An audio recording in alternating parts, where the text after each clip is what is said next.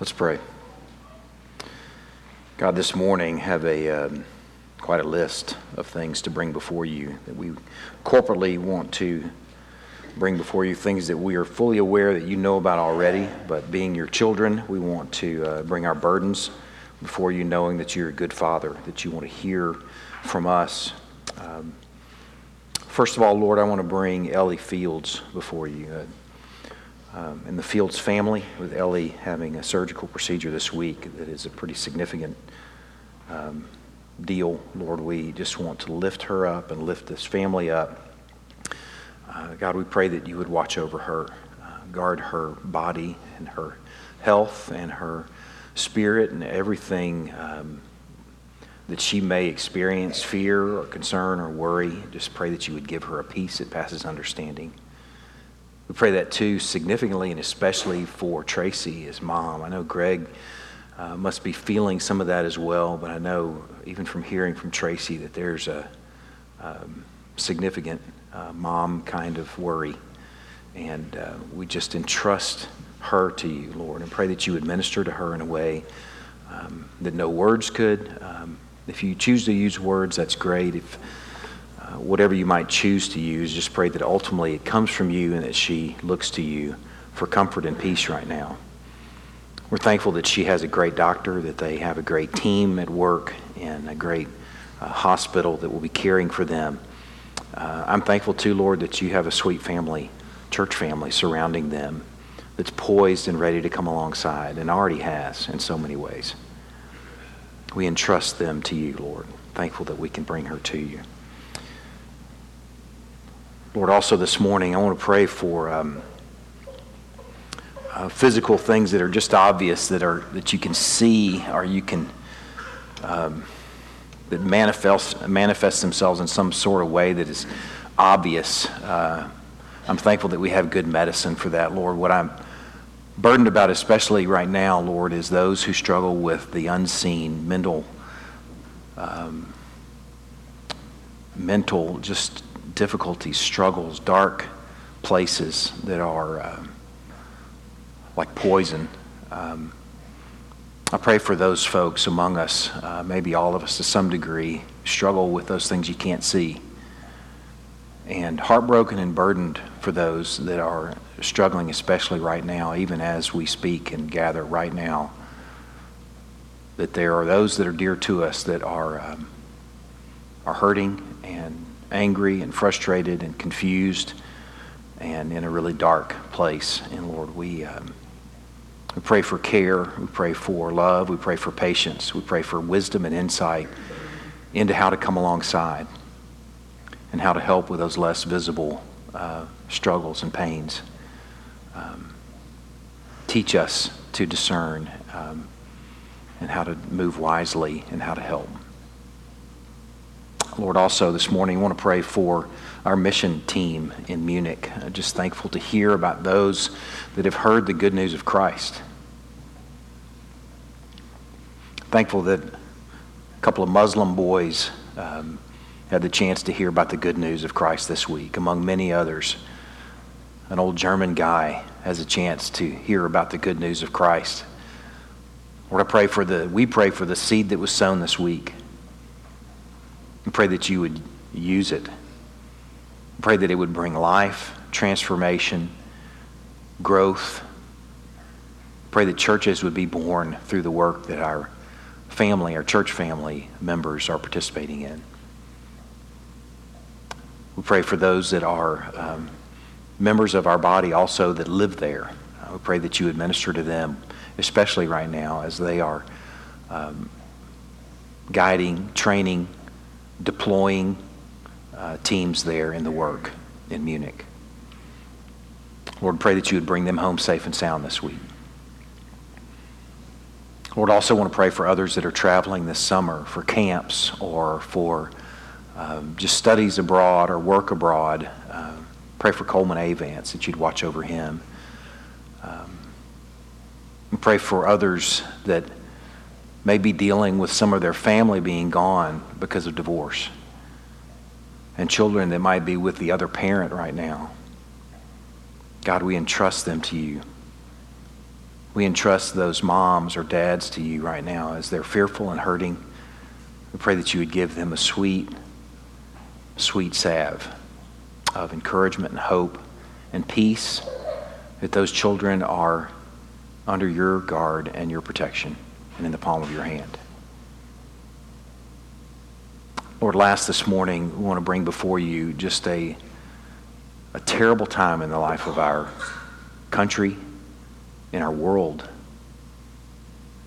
Just heartbreaking events that have unfolded this week, uh, right down the street nearly. God, we pray for those families that are mourning and that are angry and that are trying to make sense of loss. And God, we pray that the church would be the hope of the world. We pray that the church would bring good news in a dark place that seems to be growing darker. I pray that you would not waste that tragedy, but that you would use it for your own glory. We love you, Lord. We entrust this time to you. In Christ's name we pray. Amen. I met with the elders this week on our back porch Thursday night. We met and talked about today, what we would do in these next few minutes. Brad shared that he has heard of some churches, some strong, healthy churches that are dedicating their morning to dealing with the news. And um, I think that's a great thing. I really do. I don't want to dismiss that as something that's um, less than great because I think the each shepherd and shepherds of their flock need to make sense of what God has for that people for that for this morning. I think man the news is terrible. The tension between activists and police and um, I mean name the problem right now gender issues LGBT issues uh, terrorism um, Man, so much to talk about this morning. We could dedicate the morning just to even one of those issues and not really scratch the surface of what could be said about it. It's tempting to spend the morning dealing with some of those matters. Yet I and the other elders have a strange feeling that we could do that again next week because there's Tuesday through Saturday right in front of us. And we're in a lost, dark world. And we could do it the week after that. And we could do it the week after that.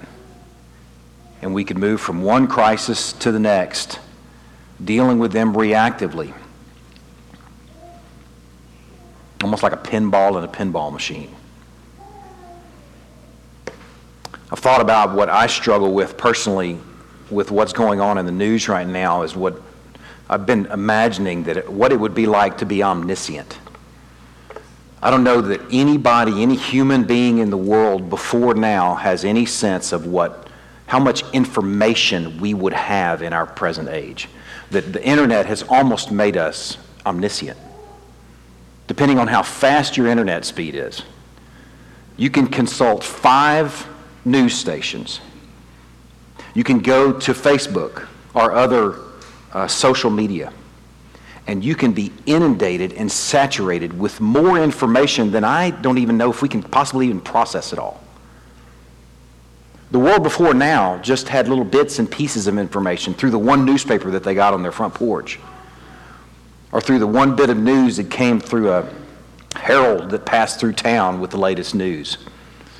They had little bits and pieces of information. We are saturated. I almost feel like we are gorging ourselves from the tree of the knowledge of good and evil, especially evil.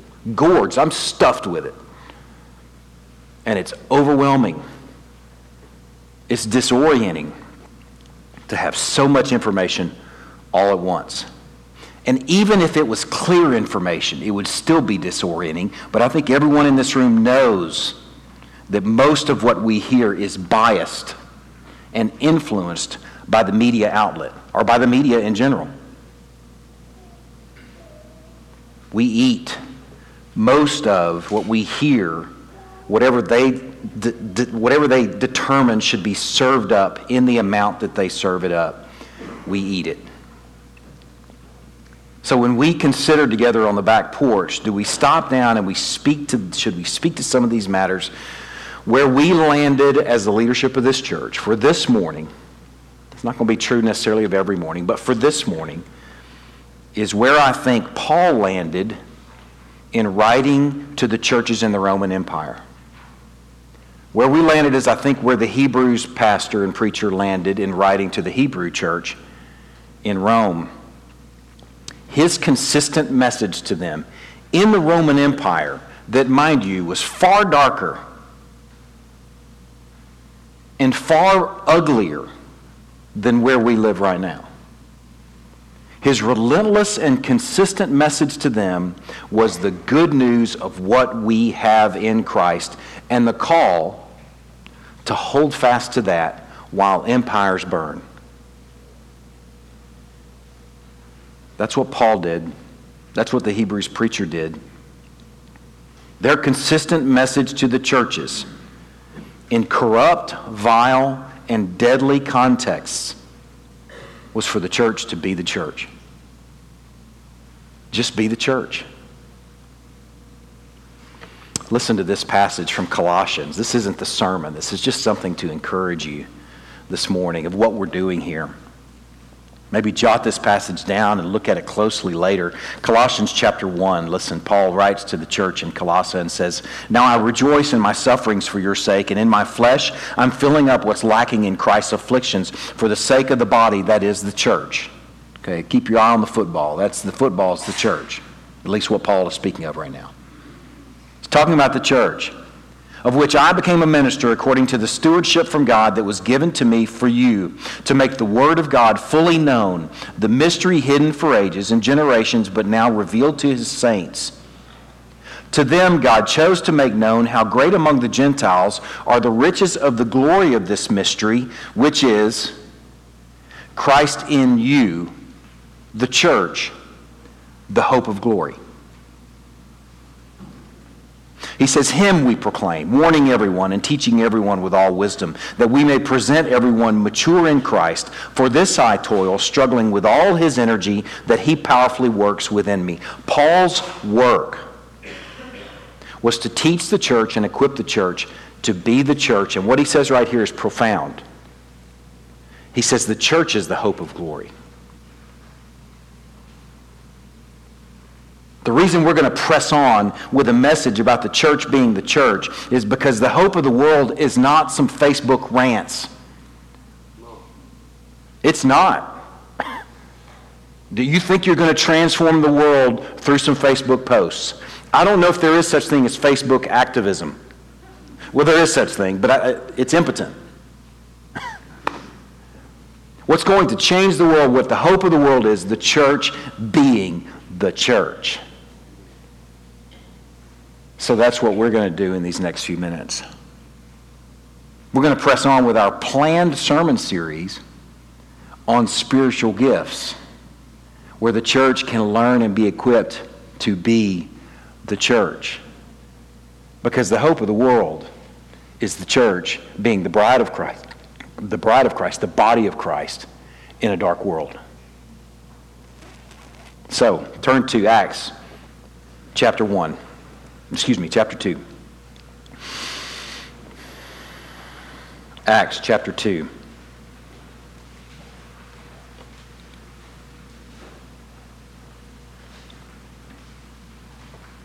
Beginning in verse 1. When the day of Pentecost arrived, they were all together in one place. Pentecost is about seven weeks precisely seven weeks after Passover. This is seven weeks after Christ was crucified. Okay? Place and time. This takes place, what I'm about to read, takes place in Jerusalem. It takes place in the place where Christ was crucified. And some of the main actors were people who ran like chickens at Passover when Jesus was arrested and hid like chickens from little lying to little maiden girls. Okay? Some of the main players and the main speaker, which you're going to hear in these next few minutes, is from the chicken of Passover. It's the bold preacher of Pentecost. Seven weeks later, in Jerusalem. Suddenly there came from heaven a sound like a mighty rushing wind, and it filled the entire house where they were sitting. And divided tongues as of fire appeared to them and rested on each one of them. And they were all filled with the Holy Spirit and began to speak in other tongues as the Spirit gave them utterance. Now there were dwelling in Jerusalem Jews, devout men from every nation under heaven. And at the sound of the multitude came together, or, and, they, and they were bewildered, because each one was hearing them speaking in his own language. And they were amazed and astonished, saying, Are not all those who are speaking Galileans? And how is it that we hear each of us in his own native language? Parthians and Medes and Elamites and residents of Mesopotamia, Judea, Cappadocia, Pontus, and Asia, Phrygia and Pamphylia, Egypt, and the parts of Libya belonging to Cyrene, and visitors from Rome, both Jews and proselytes, Cretans even, and Arabians. Arabians, excuse me. We hear them, Arabians, that's pretty funny. And we hear them, and we hear them telling in our own tongues the mighty works of God. And all were amazed and perplexed, saying to one another, What does this mean? But others mocking said, They're filled with new wine. But Peter, the chicken of Passover, the bold preacher of Pentecost, standing with the eleven, lifted up his voice and addressed them Men of Judea and all who dwell in Jerusalem, let this be known to you and give ear to my words, for these people are not drunk as you suppose, since it's only the third hour of the day. But this is what was uttered through the prophet Joel. Joel prophesied about what is unfolding right here some 600 years earlier. Listen to what he prophesied. And in the last days it shall be, God declares, that I will pour out my spirit on all flesh.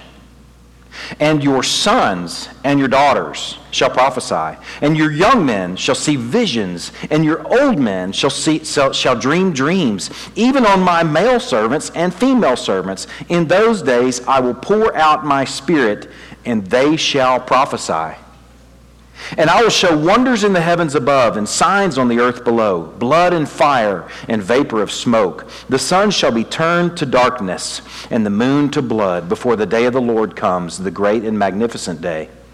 And it shall come to pass that everyone who calls on the name of the Lord shall be saved. We are second Sunday into a series of sermons on spiritual gifts. I think this Sunday and next Sunday are less sermon and more teaching.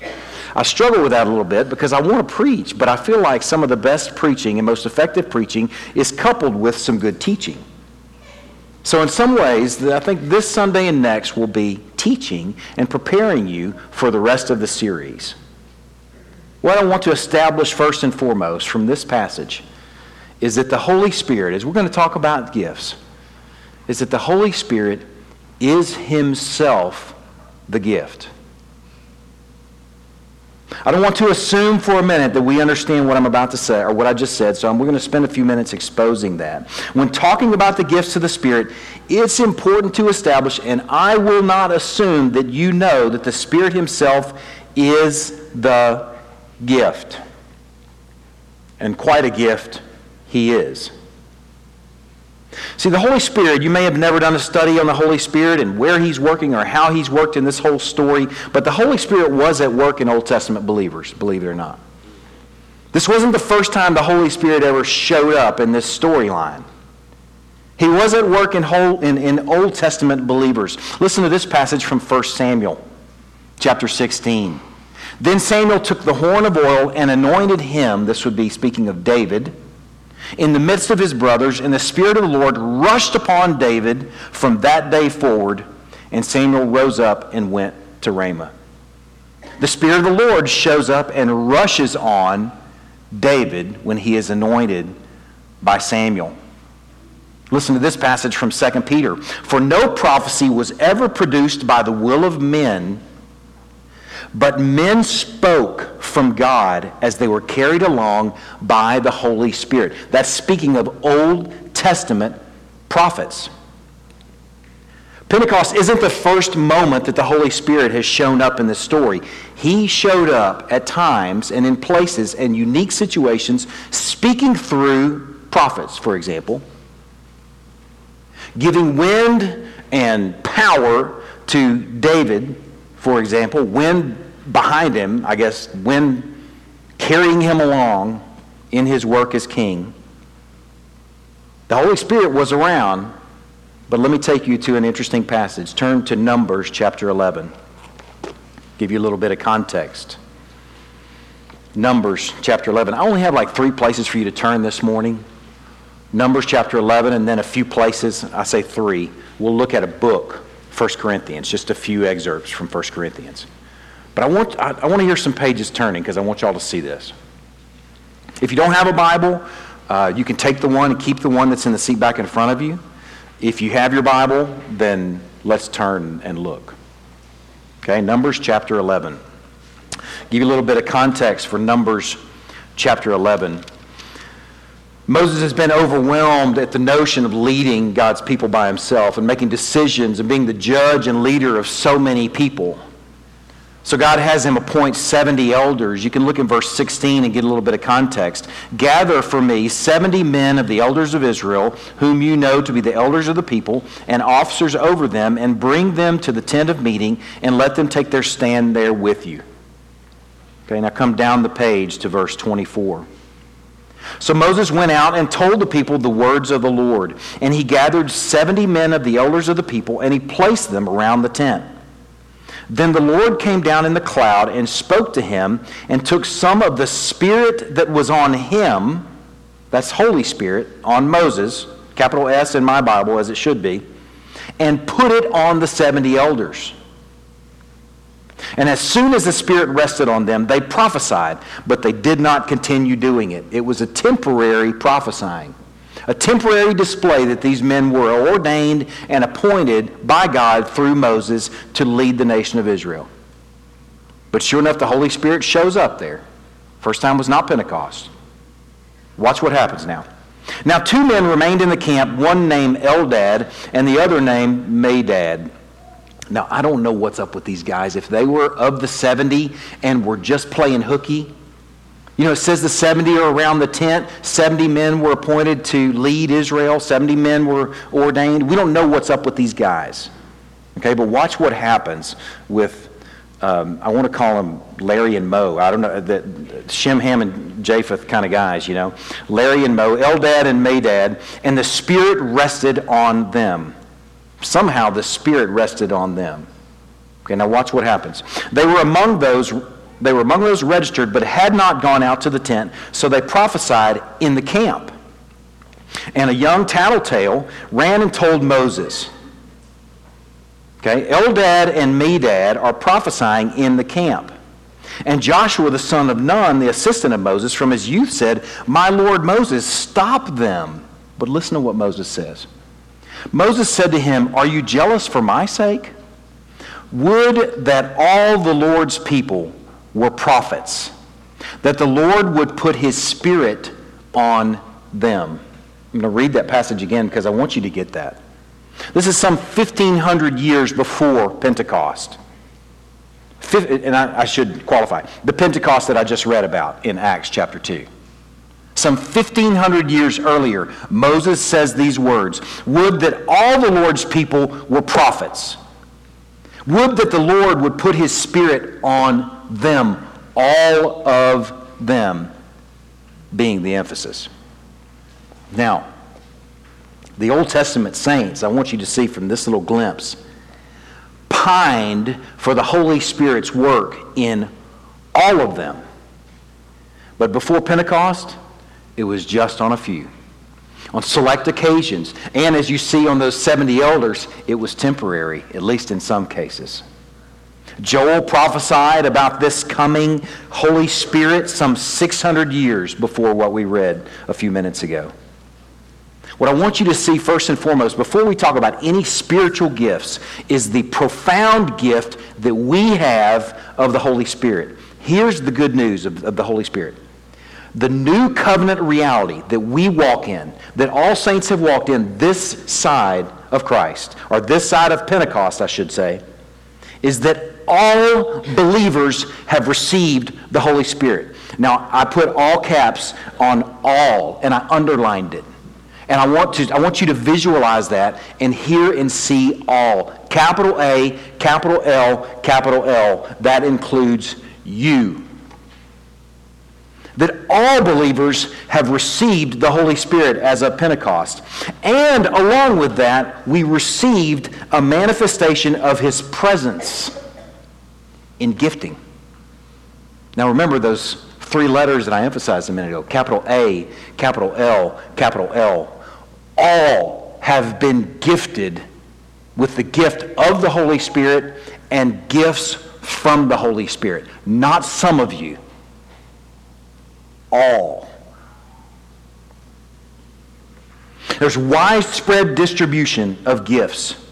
And you see it in this prophetic passage from Joel that Peter brings up there at Pentecost sons and daughters. You think it was a rare occasion, an unusual occasion for daughters to be included in something that God was doing? You need to go back and read about the context of that time. Women were often viewed as property. So, okay, okay, you mean sons are going to be prophesying and daughters? You mean, you must mean all.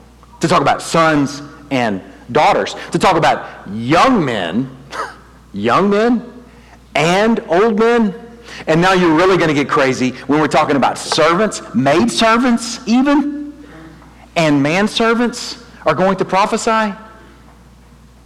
Wow, this is a unique time where all are receiving the covenant empowering in and through the Holy Spirit. That's what happened at Pentecost when the gift was given and poured out on all, A L L, the people.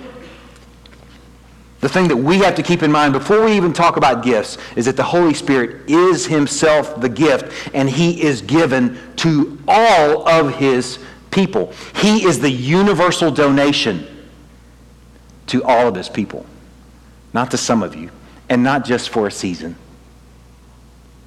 but to all of you and forever. He is Himself the gift. He is not to be equated with the gifts he brings and bears and distributes differentially among us. First and foremost, and you can't miss this, he is himself the gift. He was promised to us. Moses pined for him. Joel promised him. Jesus promised him. And he is the seal and the promise and the assurity of our salvation. He opens the eyes of our hearts. He unites us to Christ by faith. He sustains us in the journey of faith. He is himself the gift and to be treasured above any ancillary gifts that we talk about in the rest of the next few minutes that we have and the rest of this series. I don't ever want to venture off into talking spiritual gifts just assuming that you realize that the Holy Spirit is the ultimate gift himself. He is himself the gift. Now, now that we know that we haven't assumed that, I want to spend a moment before we continue with the rest of this message praying. Can I? I don't know if I can do that. Pray in the middle of a sermon? I think I can. So we're going to spend the next couple of minutes praying, just thanking Him for giving us the ultimate gift of the Holy Spirit. Let's pray. God, I don't want to assume, and I don't want us to assume the wonderful gift that you've given us in the Holy Spirit as we continue this series and talking about the gifts that come from the Holy Spirit. God, together we are thankful, just based on what we just read, that it was such a rare occasion when the Holy Spirit did something and showed up that now, as of Pentecost, that the Holy Spirit has been poured out on all of us is shocking. On sons and daughters, on young men and old men, on manservants and maidservants is really good news. God, I'm thankful that every believer in this room has the presence of the Holy Spirit in their lives. And God, we are thankful that the presence of the Holy Spirit in our lives means Holy Spirit giftedness for every single one of us. God, I pray that as we spend these next few weeks talking about the spiritual gifts, that the thread that runs throughout this conversation is delight and joy and wonder and marvel that you have placed and poured your Holy Spirit on us and in us. That's really good news. We love you, Lord. Thankful. In Christ's name we pray. Amen. Now, I'm going to spend the next few minutes sharing a, a definition and sort of a developing, um, some development of what spiritual gifts are. We're not going to go into detail of specifically of the lists of, of spiritual gifts this Sunday. We're going to do that next Sunday. But what I want to do is define spiritual gifts. I want to give some additional insights from Pentecost, and then I want to give five purposes of spiritual gifts. And it's going to be moving pretty quickly. So we haven't actually had two sermons this morning. That was not sermon one, and this is sermon two. So I know it's sort of Pavlovian. You might be ready for the Lord's Supper right now, and uh, like your bodies are just, you're salivating, but we're not done. Okay? With the Spirit's coming and with His being poured out on His people, we receive the ultimate gift, but what also comes with Him, I've said it before, is ancillary gifts. The gift himself bears individual gifts for every single one of us for sons, for daughters, for young men, for old men. We could include young women and old women in there. For men servants and maid servants. Every single one of us receives a personalized gift from the ultimate capital G gift. Let me define spiritual gift for you. I have three definitions here. Two of them came from uh, commentaries that I use, and one of them comes from me. And I'll tell you which is which, so you, you can place whatever authority you want on those three definitions. The first definition any ability that is empowered by the Holy Spirit and used in any ministry of the church any ability that is empowered by the Holy Spirit and used in any ministry of the church. Here's the second definition any capacity of the believer, including aptitudes present before conversion, brought under the controlling power of the Holy Spirit and the controlling power of God's grace, and functioning in His service. I'll read that one again. That was a little longer. Some of y'all take some serious, copious notes, and you're like, man, that's too much.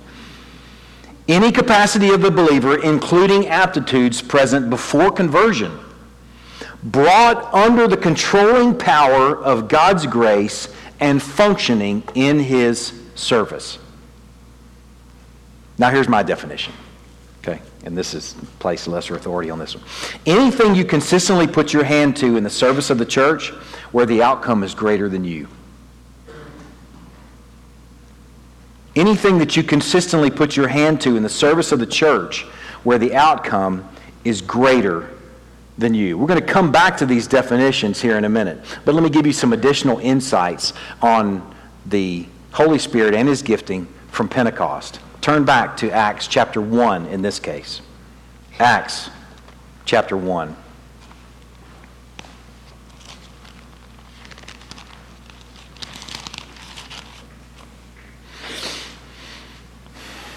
some additional factors we're going to gather together about Holy Spirit gift and gifts come from this time surrounding Pentecost. Look at Acts chapter 1, verses 4 and 5. This is before Pentecost happened, in the days before. Verse 4, it says, And while staying with them, he ordered them not to depart from Jerusalem, but to wait for the promise of the Father, which he said, You heard from me. For John baptized with water, but you will be baptized with the Holy Spirit not many days from now. He's speaking of what's going to happen on Pentecost a few days later, what I read at the beginning of our morning. What I want you to see here that's really beautiful when you take in and consider, it's, mentioned here, but it's also referenced in John chapter 1 where John is asked about, What are you doing here with this baptism thing? And John says, I baptize with water, but someone's coming that's going to baptize you with the Holy Spirit. And he's speaking of Christ. And what I want you to see, and what I want you to enjoy, is your Holy Spirit gifting. The Holy Spirit being poured out on you and gifted to you is a product of being baptized in the Holy Spirit by Christ. I was six years old when I was baptized. I was baptized by the pastor of our church, Roger Richards. I saw a picture of him recently. My mom just happened to send a picture with no, no descriptors, no, no information, just a picture of this guy. He's still alive, Roger Richards, if you can believe it. That's a little bitty, and he's a grown man, and he's still alive because I'm pretty old getting there. He's still alive, and I saw this guy. I saw his picture, and I knew his face immediately. That's Roger Richards. That's the guy that baptized me. I treasure him. I hold him dear. But what this passage is telling us, whoever might have baptized you, some of you were baptized by your father, maybe, in this church. That's a pretty cool thing to think about. But what every believer in this room should see and visualize here is that you have been baptized by Christ in the Holy Spirit. For John, the medium was water. I'm baptizing in water. I'm baptizing all these repentant people in water, but Jesus is going to baptize people in the Holy Spirit. The medium is the Holy Spirit in that case. And the baptizer is Jesus. I want you to see and visualize the concept that you have been baptized by Christ with the Holy Spirit. And the product of that is going to be some gifting. Look at verse 8 of the same chapter. But you will receive power when the Holy Spirit has come upon you, and you will be my witnesses in Jerusalem and in all Judea and Samaria and to the end of the earth. Some other products of being baptized in the Holy Spirit is power and a witness. If you've been baptized in the Holy Spirit, you're going to have some gifting as a result of that. And that gifting you've got to acknowledge, even if it might seem small and mundane and insignificant and unimportant and might even seem dispensable, according to this, it is a manifestation of Holy Spirit power. The very thing in these next few weeks you may find out is an insignificant or seemingly insignificant gift, according to this, is not insignificant. But it's a powerful working of the Holy Spirit. Now turn the page over to chapter 2, looking at verse 32 and 33. This is after Pentecost, and this is a description of what's just happened. Or Paul is sort of, excuse me, Peter's sort of summarizing something here. Watch what he says here in verse 32. This Jesus God raised up and of all that we are witnesses, being therefore exalted at the right hand of the Father, and having received from the Father the promise of the Holy Spirit, he has poured out this that you yourselves are seeing and hearing. The third thing that we're sort of gathering up from these peripheral passages around Pentecost is that the Holy Spirit manifestations of gifting are tangible. You can see them, it says here, and you can hear them. There are other people that have referenced in the New Testament, referenced gifts, and they've broken them up into those you can see and those you can hear. Peter, for example, did the very same thing in 1 Peter. Breaks them down into those you can see and those you can hear. What I want you to see and appreciate here is that Holy Spirit gifting is tangible. They are tangible evidences of the invisible God at work in and through his people. They are visible or audible abilities. We're going to go back to those definitions. Visible or audible abilities used in the ministry of the church. Using those definitions before again, they are a powerful, visible, or audible capacity or aptitude brought under God's control, functioning in His service, resulting from the baptism by Christ in the Holy Spirit. Man, I, I just want to stop here for a second. If there's a reason to be involved in a local church, people talk about our, our language when we're talking about real being connected, really being connected to a church is something we call membership. If there's a good reason to be a member of a local church and to be part of a local church, is it so you can exercise and walk in the gift that was given to you by the Holy Spirit, our gifts that were given to you by the Holy Spirit. How unfulfilling to be His, to have the Holy Spirit poured out on you. How unfulfilling to be gifted by the Holy Spirit and then not to walk in that gifting and not to exercise that gifting. Man, I, I just, people struggle with lack of purpose and lack of meaning every single day. I do at times. And some of you, that lack of purpose and that lack of meaning, in some ways would dissipate and possibly even go away altogether if you would but work at discerning, asking the Lord for insight into what your gifting is, and actually walking in it and actually using it. A visible and audible ability used in the ministry of the church has been given to you, to every single one of you. A L L. Now, there's purposes to these spiritual gifts. There's five of them that I have right here. This is not an exhaustive list, but it's one that I think will, will be hearty.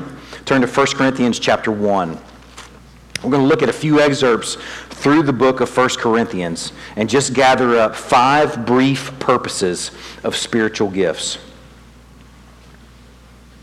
Let me just point out, too, as you're turning there, that a, a gift of the Spirit is not, uh, or one of the gifts of the Spirit is not attendance. That's what I really kind of wanted to develop there. I'm not sure if it, it may have been kind of an abrupt transition where you're hearing about the Holy Spirit's uh, those, those passages around Pentecost, you may not have made that connection there, that each of you have been, been given something that's audible and visible manifestation of the Holy Spirit in your life. And I just want to point out to you that one of the gifts of the Holy Spirit is not attending and breathing. It's not. It's not. I mean, I'm, I'm glad people attend because it'd be a bummer to preach to nobody. Although I would do it. I would because I, I think we're, we're supposed to whether people are here or not. But one of the gifts of the Holy Spirit is not attending and breathing. We're talking about other things. We're talking about other things that are more than just showing up. Yet most of the contemporary church would probably say, hey, man, I got the gift of showing up. That's not a Holy Spirit gift. Okay, let's look at the purposes of the spiritual gifts. Maybe these purposes will bring out some of where I'm going or some of what, what I've just said. Develop it. 1 Corinthians chapter 1, beginning in verse 4. I give thanks to my God, and let me just tell you, 1 Corinthians is a book about gifts. It's a book about a lot of stuff, but there are so many passages in the book of 1 Corinthians about spiritual gifts. It's, it's a wonderful book developing the ins and outs of spiritual gifts. So that's why I'm going to show you five passages here from 1 Corinthians, beginning in verse 4 of chapter 1. I give thanks to my God always for you, because the grace of God that was given you in Christ Jesus, that in every way you were enriched in him in all speech and all knowledge, even as the testimony about Christ was confirmed among you, so that you're not lacking in any gift as you wait for the revealing of our Lord Jesus Christ, who will sustain you to the end, guiltless in the day of our Lord Jesus Christ. I'm going to read that last couple of verses again. So that you are not lacking in any gift as you wait for the revealing of our Lord Jesus Christ, who will sustain you to the end. The first purpose that I want to present to you this morning is that the spiritual gifts serve the purpose of tiding us over until Christ returns. They sustain the church until Christ returns, and as it says here, until the day that he is revealed. That through this, the Holy Spirit, as he gifts us and as we walk in those gifts, he sustains us while we use those gifts and while we wait. I think there's a principle here, something that, that you can think of, is the concept of faithful busyness. That through the gifting of the Holy Spirit, we can actually be about some stuff that would keep us active and useful until Christ comes back. Have you ever watched a clock when you really didn't have anything to do and you're idle and bored? Man, that thing is just hardly moving. But when you're busy, that thing moves faster. And when the church is moving and exercising its gifts, the time between now and the time that Christ returns passes faster because we're busy and we're doing what He's called us to do and what He's gifted us to do. So that's the first purpose to tide us over till Christ returns. Here's the next purpose. Turn to chapter 12. Chapter 12, verse 7. To each is given the manifestation of the Spirit for the common good. To each, that all that we've developed throughout the morning, to all are each is given the manifestation of the Spirit for the common good. The second purpose of the, of, of the spiritual gifts is for the common good, not for self glory.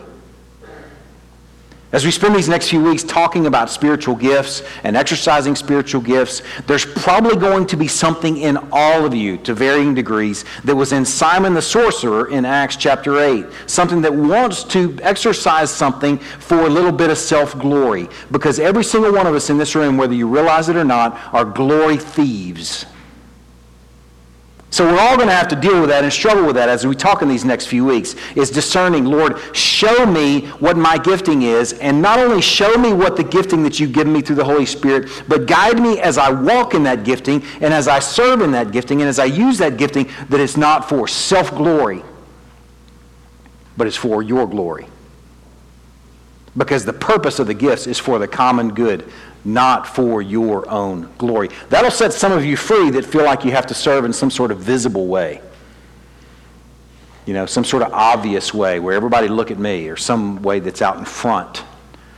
There are lots of spiritual gifts that are not out in front.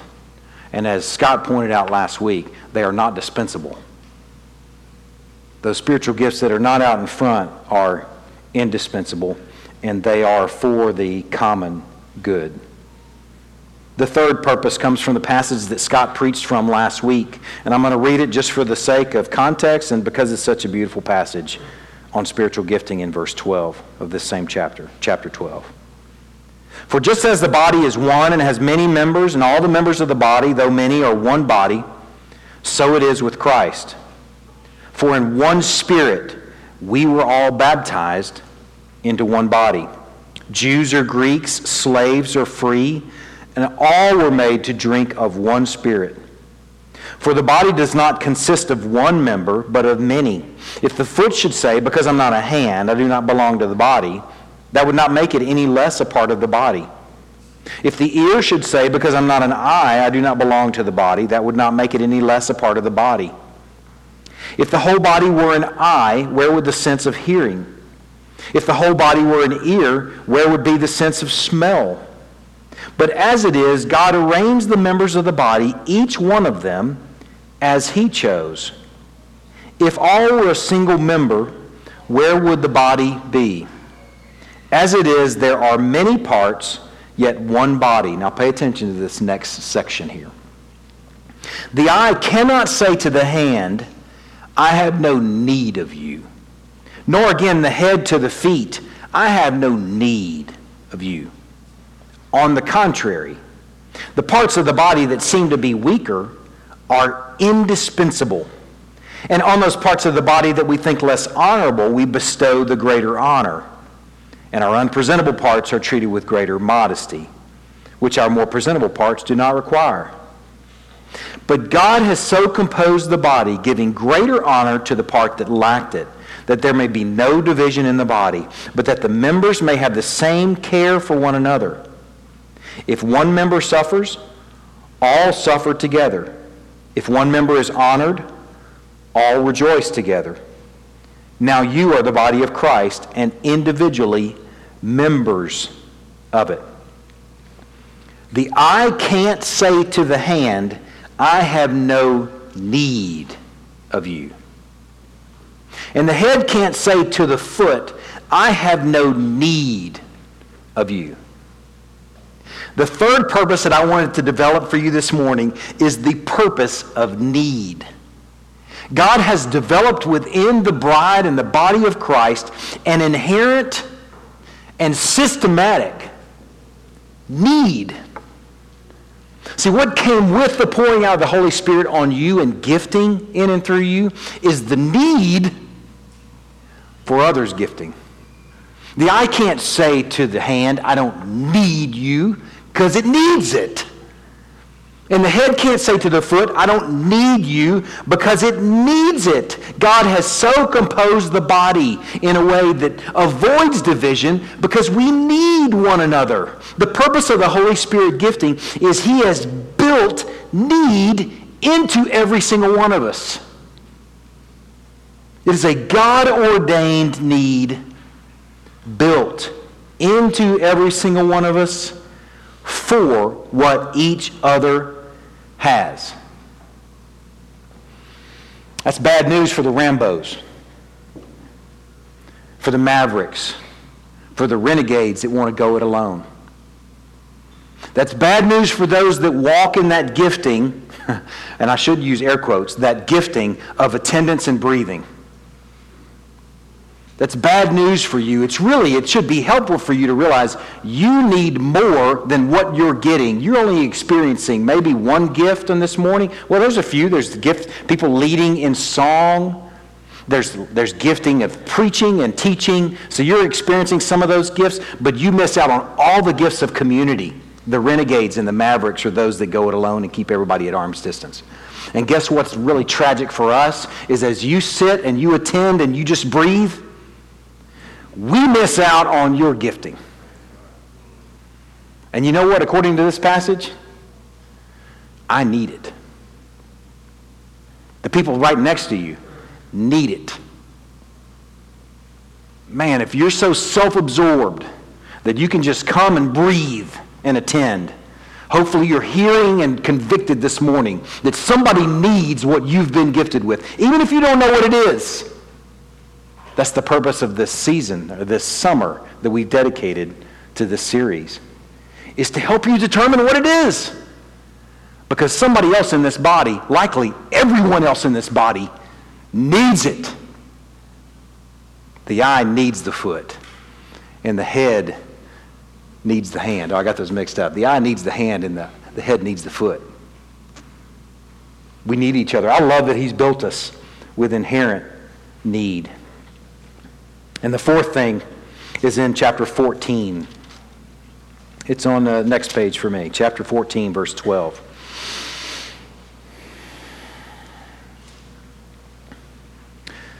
So with yourselves, see, or since you are eager for manifestations of the Spirit, strive to excel in building up the church. Look down at verse 26. It's said again. What then, brothers, when you come together, each one has a hymn, a lesson, a revelation, a tongue, or an interpretation, let all things be done for the building up. He's been speaking about gifts, and here he's connecting the concept of, of exercising those gifts to the concept of building up the church. Scott used the word last week, that's a great word, for the purpose of edification of the church and building up of the church. 1 Peter chapter 4, Peter says the same thing in, in a different way. As each has received a gift, there it is, all, use it to serve one another as good stewards of God's varied grace. Use it to serve one another, to build up the church, to edify one another. There have been different years that I've committed and been faithful to reading through the Bible verse by verse according to a Bible reading plan. That's the only way that I can press on through some of those, those copious, almost tiresome passages on the building of the tabernacle and temple. You know what I'm talking about? You're reading those passages, like it's easy to kind of flip through it. Like, okay, like kind of like the genealogy list. I'm just going to flip through that. So and so beget so and so, and this this guy built this curtain out of this material, and it's tiresome, right? But if you've ever committed to reading through those and to taking in and considering the detail that each one of those who were gifted by the Holy Spirit, those craftsmen, they were gifted by the Holy Spirit, mind you, for the purpose of building up from curtains to lampstands. Every single detail of building the tabernacle and temple, that should give you some insight into the importance of your gifting in building up the church today. You should read those chapters because maybe it'll give you a sense of the importance of you serving in your role and your gifting to build up the church. That fourth purpose is for the edification and the building up of the church. The last one comes from chapter 13. Chapter 13, beginning in verse 8. Purposes of the spiritual gifts. As you're turning there, I'll just go over them again for some of you that are taking good notes. First of all, they tide us over till Christ returns. Second of all, they're given for the common good. Third, they are for the purpose of need. God ordained need built into every single one of us. Fourth, for the edification and building up of the church. And fifth, from this passage, beginning in verse 8, love never ends. As for prophecies, they'll pass away. As for tongues, they'll cease. As for knowledge, it will pass away. He's speaking of gifts there.